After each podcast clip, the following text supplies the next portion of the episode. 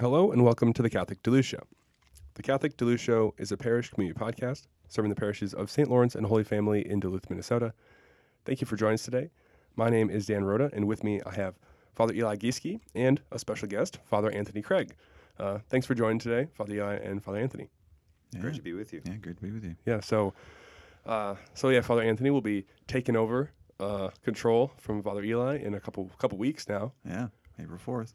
And so... he's in town, so he's just hanging out for a little bit and kind of shadowing Father Eli. And yeah, it's been good to have you for the last couple of days. Yeah, I feel like an understudy following Father Eli. Is like, yes, what do you do? Oh, very nice. I will try to do that. It's great being in town and being with Father Eli. It's great to live with a brother and pray together. And so far, it's been just wonderful. I've just met a few people. So far, the staff and everything, and everybody's great. I've just been super happy with everything I've encountered, and I just love all the adoration that's happening in these parishes too. And I love that. I'm just like, oh, I just stay here. I'm gonna stay here. So I'm very grateful. I'm just very grateful. I love being a priest. I love the priesthood. I love parish life. Being around families. That's always been a love of mine. Yeah, it's great. Well, it's great to have you in the parish, and I think people are anxious to get to know you, so this will be good. I'll increase their anxiety. Yep. No, I'm just kidding. Can you imagine if I did that? Depends how you would do it, I think. Right, exactly.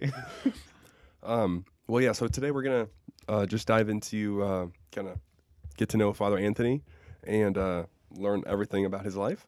Everything but social security number. Let me get that out.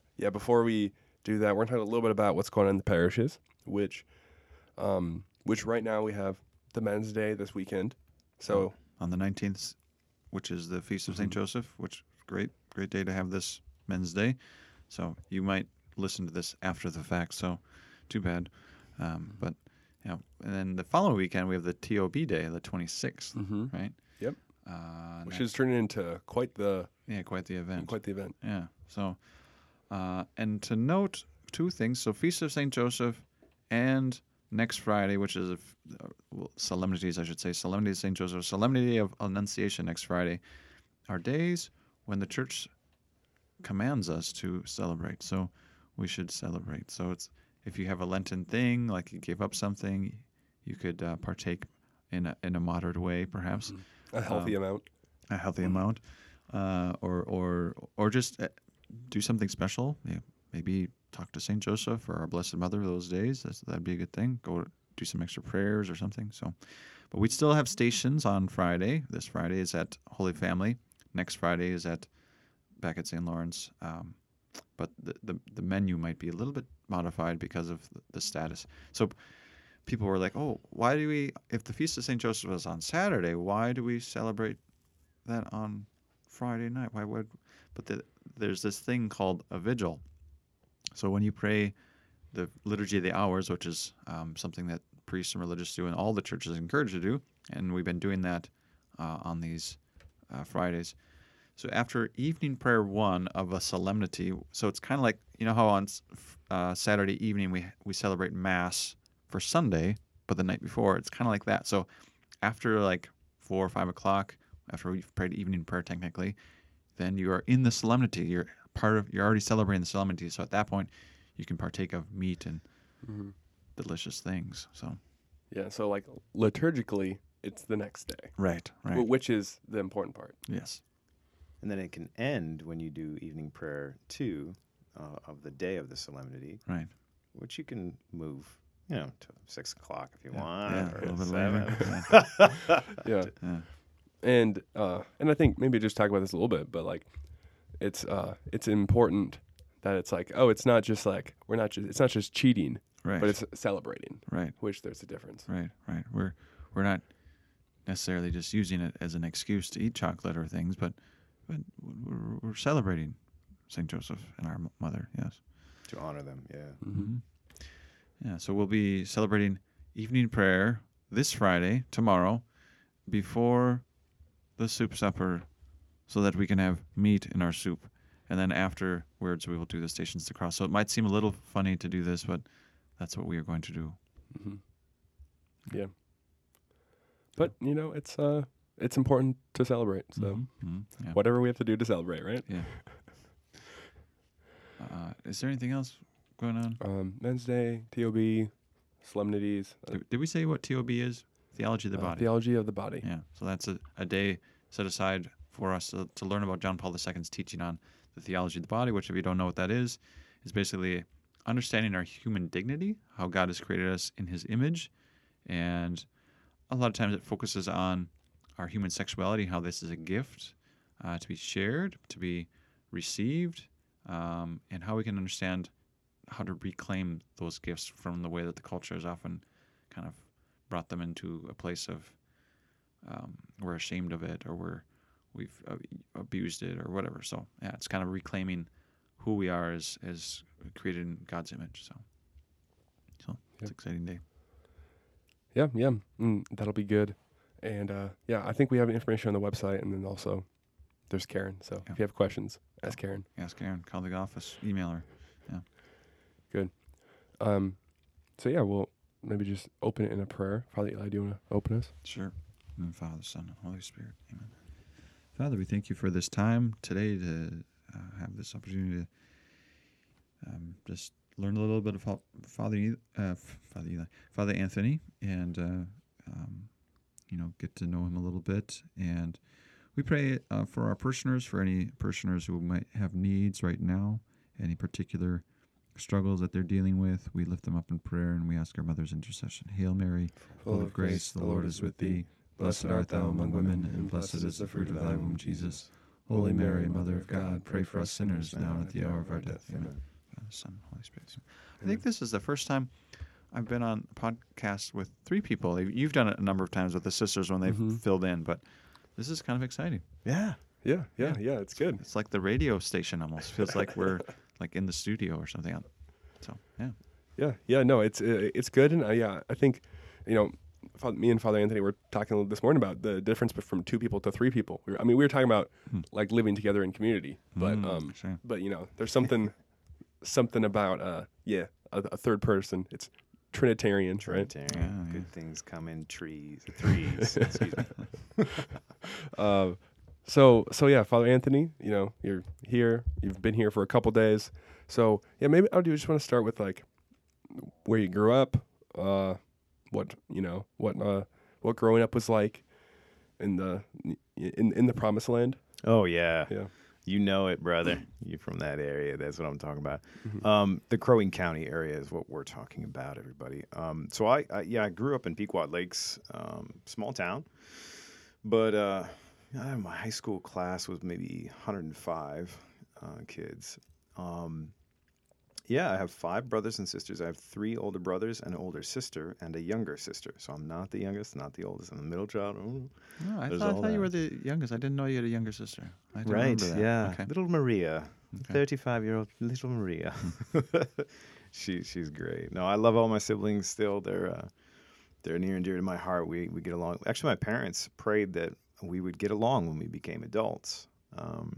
And I think that's indeed true. We all have a great affection for each other today. Even if in the home when we were growing up, it was kind of contentious, naturally. So it was kind of like, stop following me. All right, get out of here. Let's play a pillow fight. But if you were older, you'd always win. That's just the way it is. Yeah. Things like that. But I loved growing up in Pequot Lakes. It was a great place to grow up. We lived outside in the countryside. There was a creek nearby, or a crick, as some people say, creek, whatever. And we deer hunted on our property. That was great. There was some fishing. We did some spear fishing there in the creek as well. And then we were just a couple miles away from the Whitefish Chain. So there's 16 different lakes connected by channels, and it feels like the Shire, When I go back in there, I can hear like flutes in the background. It's like Lord of the Rings, the Shire. But even still, the Shire needs to be protected and whatnot. But I loved growing up. I was an altar server. There was Father Seamus Walsh was our parish priest for a number of years. I don't remember how many he was there. But I loved his Irish accent. It was great. And one time in the sacristy, he said, "Anthony, have you thought about my line of work?" I was like, "Well, I don't know, Father. We'll see. I got to go clean up. Bye." And, rushed off to do my duties. But a couple of parishioners did the same thing. My parents never pushed it. They never, brought it up to me. They were just, helping me live my life. And then I visited a seminary, St. John Vianney at the University of St. Thomas, and I went there for a weekend visit. I thought my best friend and my cousin were going to go, and we get along really well. We were always the servers for the big masses and everything. And so, but they didn't come. They canceled, or they just didn't say yes. And I thought they were all going because the vocations director was from our hometown, Deacon Mike. He said, "I'm going to invite those guys." So I was like, "Okay, sure, yeah, I'll go." Because they're probably going to go, they're probably going to say yes. They didn't, so I went by myself. I was like, great. This isn't socially awkward, but I went to the seminary, and it was great. It was a wonderful weekend. All these guys singing out loud the hymns. I'd never heard so many male voices singing out these hymns that were just awesome. And they were all following the Lord. They were living good moral lives. It was very attractive. I liked it. It was like, man, I felt at home, of course.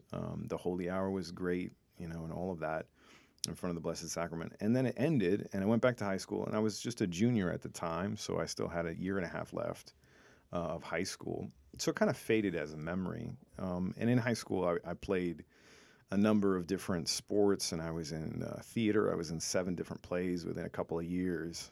So I did a heavy dose of that. Yeah. That's where the accents come. Totally. My rock. That's right. 7 different plays and 7 different accents. Mm-hmm. I was like, man, one was Scandinavian, one was Irish, all these different things.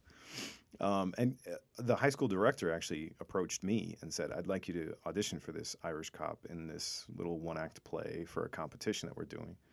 I was like, "I've never been in theater before, sir," And he just said, "I think you'd be good at it." I was like, "Okay, well, we'll give it a shot." So I did, and it turned out really well. I won an award at the thing, so I was like, well, now I'm hooked. So let's keep going with this. So I was in some community theater pieces, and then I did post-secondary enrollment option my last 2 years of high school. So I was also in the theater at Central Lakes College in Brainerd a little bit, too. I had a great director there as well, Patrick Spradlin. Patrick, today, the Feast of St. Patrick, that's right. That's right. I don't have green on. This is a sin. That's right. Yeah. No, some priests will wear the green chasuble on this feast during Lent. I've never done that because I'm not Irish and I'm not tempted to. But I don't know if my liturgical sensibilities could do that. But yeah. Oh man, yeah, that's ordinary time. Mm-mm-mm. That's a no. But green is great. And the Irish lineage is great. I have a little Irish, too, actually. There's a little Irish, French, German, Austrian. Austrian is the lion's share. Mm-hmm. But, so I acted. I was in golf for a couple of years, and then my football coach, and football was my main sport, and he said, "Hey, you need more time in the weight room. You're not doing any weightlifting while you're in golf. Go to track and field." So I was like, "All right, okay, coach. All right." So I did track and field, which I liked, actually. I ended up liking it. What were the events? The events. So I moved around different events. I did some sprinting. I did the 4x100. And then I did the 400 and the 4x400. Oh, that's even worse. Oh, it was. I felt like puking after each race. I was like, "Oh, that was fast and long." It was just like the same thing as the 4x1, except 4 times as long. It was like, that was intense. Can I not do that next time? Is there someone else? And they're like, nope. Like, okay. I acquiesced then. Very good. And then discus and shot put, I did that too. Wow. Did everything. Yeah. It was good. It was a good crew of people. Mr. Gunther was our coach. He was great. He was really, really good at it. I think he was still doing it up till a couple of years ago even. I'm like, man, I've been out of high school. Wow. Well, there's longevity with these coaches. This is good. Good continuity, It's good for pastors too, but moving on. Everybody else is like, oh, stability is so important in our life.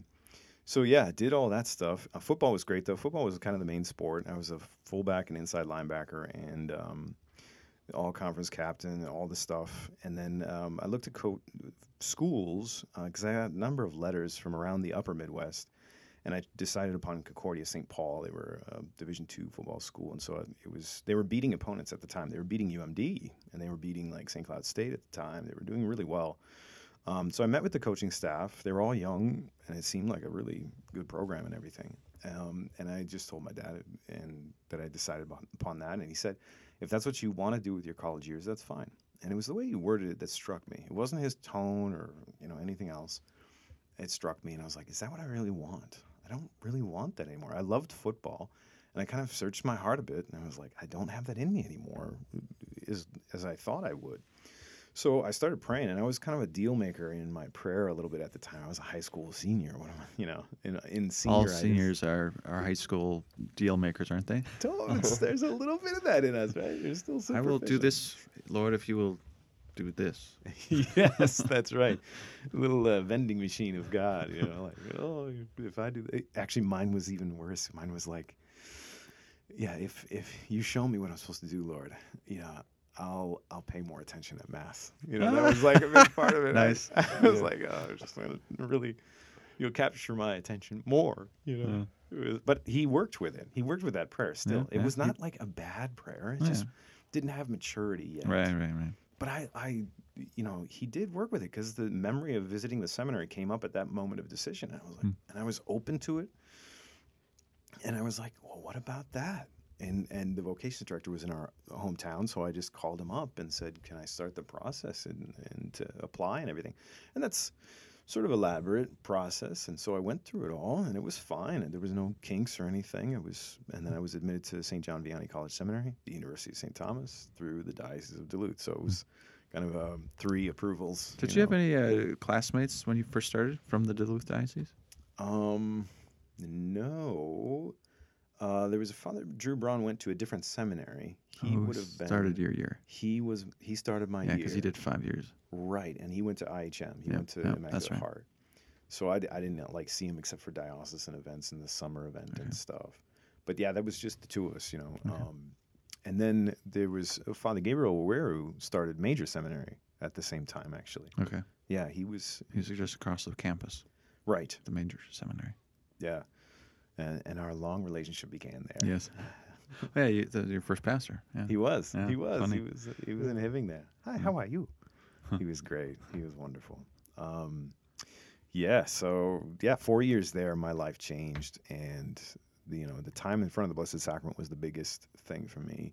Every morning we had a mandatory holy hour, 6 to 7 a.m., and we start with the Angelus in the lobby and go in for the adoration. You remember this, Father Eli? I do. It was just wonderful, man. Way to start the day, right? Mm-hmm. And over that time, 4 years of doing that, it just changes you, doesn't it? It does. It changes what you like, what you don't like, what you're attracted to, what you're not attracted to. I mean, it starts to change not just... your mind while you read spiritual books or something or read the scriptures. It changes you, and it changed me. Yeah. It reminds me of a prayer from Father Arupe. You have that prayer? I do. I have it right here in my breviary somewhere. Where did I put that? Maybe I don't. Anyway, I'll look for it. Okay, while you're looking for it, I'll fill the air with words. No. Ah, yes, here it is. Nothing is more practical than finding God than falling in love in quite an absolute final way. What you are in love with what seizes your imagination will affect everything. It will decide what will get you out of bed in the morning, what you do for your weekends, what you read, who you know, what breaks your heart, and what amazes you with joy and gratitude. Fall in love, stay in love, and that will decide everything. I don't remember when I got this, but... one of the seminary retreats, maybe. Huh? Maybe, yeah. I can't remember who gave it to me, but that always struck me. And it's kind of like what you just said. Like, when you encounter the Lord, it changes everything. It really does. That's exactly right. I'm glad you pulled that out. I haven't read that in a while. That's on, but too. But as you were talking, it's like, oh, that sounds just like that prayer. That's it? That's the encapsulating prayer of that, what happened in those 4 years for me. And I did a study abroad semester in Rome my third year with Catholic studies. I started out a journalism major. I wanted to be a sports writer at first. I'm like, if this priesthood thing doesn't work out, if it doesn't, I use the word doesn't. No, that's not a word. Then I'll be a sports writer or something in the field of journalism. Probably print journalism was what I was more attracted to than like being on air or something. But and look at you now. I know I'm on air now. I'm like, this is the Lord fulfills our dreams, even in ways we didn't expect. Yeah. And that's true. That's really true. Mm-hmm. So yeah, shoot, that didn't work out. It was just a major of journalism for 1 year. Super weird classes and stuff, and it was just I was not attracted to it after a while. It's like, we don't want that. Half the time was lambasting a president at the time, and I was just like, I don't need this, man. This is weird. Let's talk about journalism and writing well. You know, that's what I thought I was doing here. Yeah. So, moved on to Catholic studies and philosophy. Philosophy we were all majors of, anyways, but 10 courses in philosophy, and it was kind of. The water of philosophy can be turned into the wine of theology, as Frederick Copleston had put it one time, and that's really what it was. So learning the philosophy, learning how to think well so that you can think about the mysteries well with your heart engaged as well in theology. So those were great years. The study abroad semester opened my eyes to the Catholic world in such a big way. It just expanded my vision of what I was a part of, where I was headed into the priesthood. So I loved that. You know, pilgrimages do that for us, right? I mean, they just open our eyes more to the beauty of our faith. You were under the tutelage of some good men over there. Yeah. Yes, Father Carolla. Was that, what's his name, the guy from, who were the chaplains at that time? Father Timmerman. Okay. From New Ulm. Okay. I think he was there at the time. Was Father Justin Kazuski? Maybe he wasn't ordained yet. He was not ordained yet, but he was there. Okay. Yep. He brilliant guy. Yeah. Ooh, smart guy.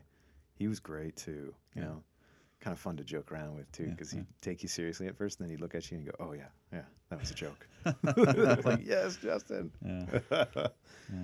Yeah. So that was great, and then. Senior year came at St. Thomas, and I was graduating and everything, and Bishop Schnurr at the time was like, "Well, would you like to study theology?" And I said, "Well, what about Rome?" I said with expectant eyes and a smile on my face, you know? And he said, "Well, you know, I have no problem with that. You have my blessing." So that was that. That was how the decision was made for being sent to Rome, to the North American College, to the seminary over there. They call it college, but it's a seminary. And then I went to the Gregorian University, and I didn't know which one I would go to. I know you went to the Angelicum, and that's good. That's good. I respect my brother. My language skills are subpar, so I don't think I would have survived the Greg. So you would have done fine, I think. So where Father Eli went was the Angelicum, and run by Dominicans, and it was the classes were in English. Did you have one or two in Italian though? I sat in on a couple. Okay. But I never took one for grades because I was fearful for my grade point average. You don't want that to move. Don't move. Not for the language. Yeah. So can I ask a clarifying question? Sure. So when you were at the end of your time at SJV and on your way thinking about going to Rome, like where were you in your discernment of like priesthood? Like were you like, yeah, I'm open to it, or like, oh yeah, I think I'm called, or because I mean for me, I only had 2 years at SJV before I went to the NAC over there. And I was still not sure when I went. I was feeling like I got to go forward, but I'm still not sure. But where were you at when you kind of got to that point? Excellent question, Father Eli. Very excellent question. I think that is, though. I mean, I kind of skipped over that. But I went into college seminary right out of high school. And the first 2 years, I was not sure at all. I was just kind of following the program of the seminary and doing it well. You know, I didn't have problems with it, nor was it like too much or something. I liked it, but then going deeper with the Lord, that's where that adoration really came in. Where it became clearer that He was calling me there. And I met a couple of girls during my 4 years, my four total years in college seminary. A couple of young women that I could have started a life with in marriage, or at least started to date, but I didn't. You don't date in college seminary, but I was interested in them a little bit, just on the human level, And they were from the same background kind of thing as me. So I was interested in going through some of that discernment with my spiritual director was helpful to me at the time because I recognized there was a desire in me that was deeper than those natural desires that corresponded to the priestly vocation. And I recognized it probably at least more strongly in my junior year. That was really where it solidified. And then when senior year came, it was just sort of really trying to refine the virtues and things like that. And then considering about the next step. But the next step for me at that point in senior year was like, yeah, I do want to go on. I want to go on to study theology and to continue towards the priesthood because the desire and the ability started to grow. Desires more than the ability, I would say. Yeah. The ability's like, I think so. Yeah. Because you're not doing any of that stuff yet, you know. Right. But that was kind of how it worked for me. I did have to discern through it, and it took prayer. It took bouncing it off of someone else to really help me through that because it wasn't an easy decision, though. That's big. You have to really consider that. And then went to the NAC, and things just deepened there, I think would be the way to summarize 4 years in Rome. Going to the Gregorian for theology, there was some good professors, especially in Scripture. We had some good Scripture people. And that was wonderful. And then this whole city is an open museum of Catholic history and reality. Saints are buried all over the place. Walking through those streets just was a formation. Did you have a particular church that you would stop in either on the way or on the way back from class? Yes, I did. I had seasons of that. Okay. You know, for a while I stopped at the Jesu to pray in front of the relics of St. Ignatius of Loyola and the relics of St. Francis Xavier there, and it was just a beautiful church. I just loved, praying. And then there's an image of Our Lady in there that I like to pray in front of because it was a smaller the chapel. Side chapel? Exactly. Yeah. You know what I'm talking about? Our Lady of the Way, I think, Santa Maria della Via. And then I liked to pray at the tomb of St. Jose Maria as well. That wasn't on the way to class. It was kind of out of the way, but I've had a devotion to St. Jose Maria for a long time. Since college seminary days, and but I also liked to stop at Santa Maria sopra Minerva. Yeah, that was my favorite, I think, just because it was a little different architecture than the rest of the city, or like the normal architecture in Rome. It was not Baroque, but more Gothic, and I don't know, there's something about that church, and I just came to like St. Catherine too, and so I would go there often. Yes, is that the one that where St. Catherine of Siena? Most of her body is there. Yeah, most of her. Was it like everything but her head or something? Her head and her heel and her finger or whatever. There's little bits of her everywhere. Was that the one that was either like it used to be like a Roman temple or like it Minerva, used, or so underneath it there's the ruins. That's what sopra Minerva means is it's on top of Minerva basically. Is the idea. So is my understanding. Yeah, that was it was a charming church, right? It was the Dominican Generalate for a while. I don't know if it has anything like that. But I think it's moved in the city, but even during our time, I would see Dominicans come out of that building. I think it was still run by the Dominicans, but I don't think it was, like, I'm not sure when it kind of was taken over or when it was established over, but even in Catherine's time, that's partly why she's buried there, because she's a Third Order Dominican. So, yeah, she's great. Yeah. Oh, my goodness. But anyway, we digress. That's all right. I like talking about that stuff. So that was another place I like to stop. And then it was anywhere with the Blessed Sacrament where I could find a quiet place. Because Rome is a busy city. Yeah. It's hard to find a place to pray. You know, the tombs of St. James Minor and St. Philip, was it? The Dodici Apostoli? Dodici Apostoli. Yeah. The 12 Apostles. Drop there. Yeah, Dodici Apostoli. That's like right next to the Greg. I mean, it's pretty close anyway. So. Down in the crypt there, that was a nice place to pray too. Yeah. And at the foot of the Apostles, so I was like, yeah, I like this too. I like that. I want that. Those were places I loved to pray.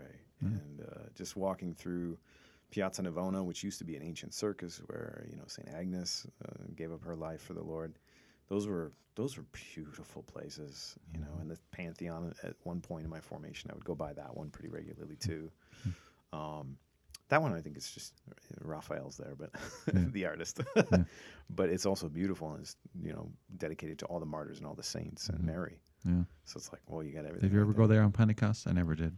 I did. You did? I think I did. Mm-hmm. They dump like rose petals. Yeah. There's a big hole. There's a hole in the ceiling because it had something to do with the sun and the moon shadow or something. But, right, during pagan days. During pagan days. But once they made it into a church in the 6th century, whatever it was. Mm-hmm.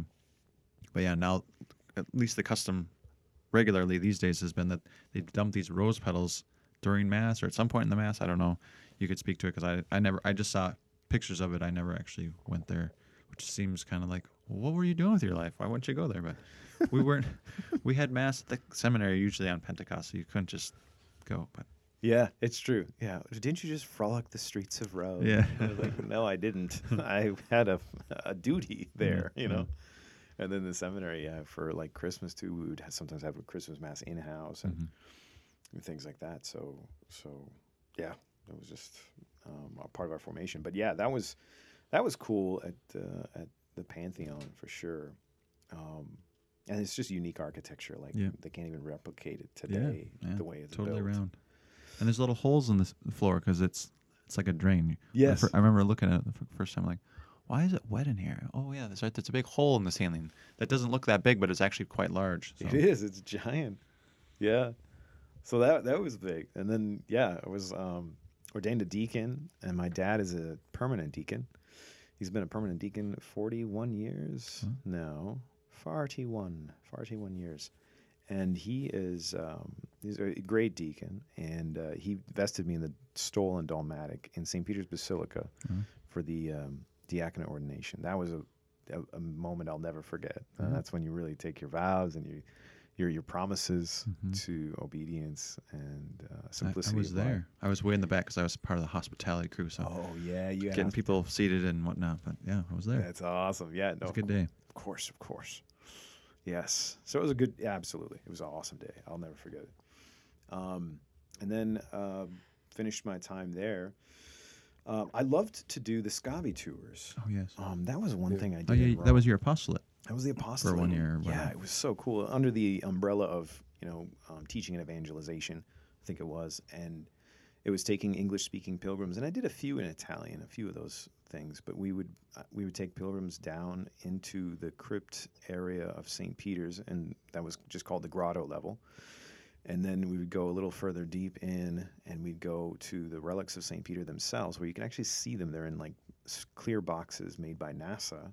And you could see the relics of St. Peter. If you go in the normal Basilica of St. Peter and you kind of look in at the crypt area, you don't see it. You see a bunch of marble actually in front of it. They're marble facing, and you see usually an icon of Jesus, and there's an icon of Peter I think there now too. But yeah, you don't get to see them. And so on this Scavi tour, Scavi is just the Italian word for excavations. And so you take them through these excavations that were kind of recently discovered. They always knew that this is where his body was revered to be buried. But then the discovery of it is a fascinating story. And I'm not going to give you the tour right now. So I could do a digital one someday maybe. Yeah, that's an idea. Or maybe you could do a pilgrimage. People have asked me, I'm like, and now since they know that you're coming, I'm like, you should have Father Anthony. He speaks Italian and he gave the Scavi tour, so he'd be perfect. Well, look at you just sidestepping it there, yeah. He would be great. Hey, just would be wonderful. Isn't that neat? You'll have a great time, yeah. Yeah. No, I love it. I love Rome. Rome is it's like every Catholic's hometown in many ways, so it's always great to be there. But yeah, so that was a really big blessing of that time. And then the fraternity. I mean, there were 200 of us under that roof. Mm-hmm. I mean, all following the Lord, following the formation program of the seminary, and it was really good at the time. I mean, we had a great Monsignor Cecchio, now Bishop Cecchio. He's a bishop out in New Jersey, but great formation. I really couldn't have asked for better. Mm-hmm. I mean, I was so grateful for it. Truly a gift. And then ordained in 2011 in the Cathedral of Our Lady of the Rosary here in Duluth. That was wonderful. Also a day I'll never forget, but it was kind of a blur. I mean, you probably remember too. I remember moments, but yeah, it's like... You're just up there going, okay, where's the MC? Tell me what to do. Right. I am now a priest, right? Now it's happened, right? Yeah, it's a blur, that time, that day of ordination, because you're seeing all these people from your whole life, too. Mm-hmm. and you're trying to greet them with as much attention they all deserve, you know, and you're also kind of trying to interiorize all the experience too, like, I am now a priest of Jesus Christ. Lord, have mercy on your people. Yeah. So then I was sent, I was 5 days later, I was in my first assignment. I didn't have a lot of, you know, buffer time or whatever, but I went right to Blessed Sacrament in Hibbing for 2 years. Great. There's a school there. Wonderful time there. And then I was sent to Washington, D.C. by Bishop Serba because he ordained me. Bishop Serba ordained me. I was his first ordinand, so I felt honored by that. And it was, yeah, we miss him. We love him. He was great. But he sent me to the John Paul II Institute for Studies on Marriage and Family out in Washington, D.C. at Catholic University of America. And I finished a degree that I started in Rome in the theology of marriage and family. And that's basically a degree in Christian anthropology is probably the way to summarize it. And I got an STL degree, which is kind of a weird degree. It's kind of in between a master's and a doctorate. It's in between those two things, and it only exists in the church.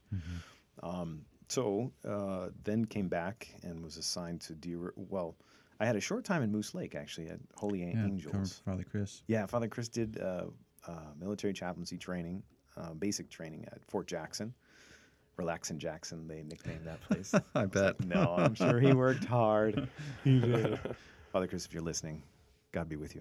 So I was just there covering for him because they only do defenses of your thesis in April. So I had some time. I finished everything in December. So I kind of had that time, and it was a perfect time for me to cover for him. And then I defended my thesis, which was on the fatherhood of the priest, according to Joseph Ratzinger, which I just loved what I was researching and trying to put together.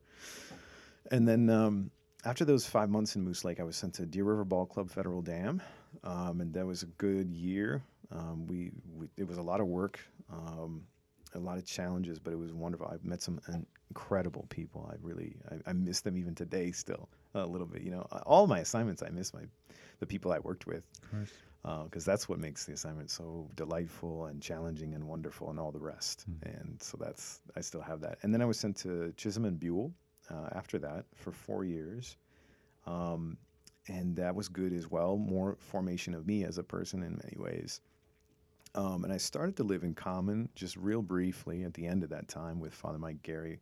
He was in Eveleth, and I would commute over to Chisholm and Buell. That was great to live in common with other priests. And then I got moved. So I was then sent to Crosby and Garrison and Hillman. And that was, of course, wonderful, too. Going back to the home area for me, I just it felt all my blood pressure like went down when I went to my home county. There's something primordial there where you're like, yeah, this is where I grew up. Oh, I know this road.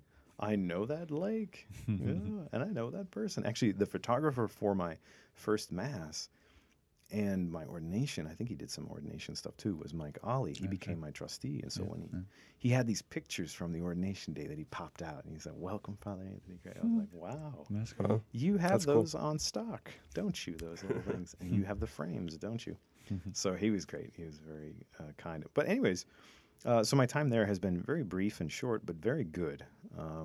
And I've been on administrative leave for a number of months now, which has been a journey of personal healing. And it's been really good for me. It's been really good for me as a person, you know, sort of on the humanity aspect of my life. And that's worth it too. You know, sometimes we suppress that, all of us, you know, in some ways, like, I'll deal with that later. I know that's in my background, but you know, but to deal with it is never a bad idea. So it was really good for me. I'm happy, very happy to be back. I'm so eager to begin again. And here at St. Lawrence and Holy Family, the people I've met already just make it seem just wonderful as a wonderful new beginning, a new start. So, yeah. I think that's where we come back to today, the present moment. We made it back. Yeah, that's great. Yeah. Yeah. Well, I think, you know, as I've said to you and even some of my notes to you, and I think the people are longing for a long, stable relationship. So please, God, that's what's going to happen now. Yes. For me as well. That is my desire, too, just to stay put, you know. Yeah. And we all need stability. I mean, thank God the Lord's been here through all of these things. He's always there. Yeah. He's so good. Yeah. He's so wonderful. Are you going to be working in the marriage and family office again? Yeah, I believe so. You know, I believe it is still in a reduced capacity or whatever, but That's kind of always been the case, I think. A little easier commute from here. Yes, it is. Yeah, it's been like 2 hours plus this whole time, you know. Yeah. What does that all like entail? Because like, does that just end up being mainly like annulments, or no? Is there a lot of other more, I guess, positive things? Positive things. Okay, good. Yes. Annulments is more Father Steve LaFlamme's burden that he must carry. Ministry that he must do. Yes. God bless him. God bless him. No, we're on the preventative measures, kind of end of marriage, you know, and not on the remedial. So the preventative would then encompass like marriage preparation, but also celebrating marriage in general in different stages. So there's the anniversary mass we do here in Duluth as well. We've tried to do some things with divorce ministry a little bit too. You know, that's been under that office as well. But then we help with the men's and women's conferences as well. Pro-life activities in the diocese, we become a resource for a lot of that. I'm still a resource for people, too, that can struggle at times with fertility. We are a resource center for the diocese with pro-life things, marriage things, even with children, the dynamics of having children, what can help. You know, we have a ton of resources for all of those parts of human life. So I'm kind of the theological part of it. Betsy Neepkins is the director. I'm kind of glad not to be the director. I'm like, all right.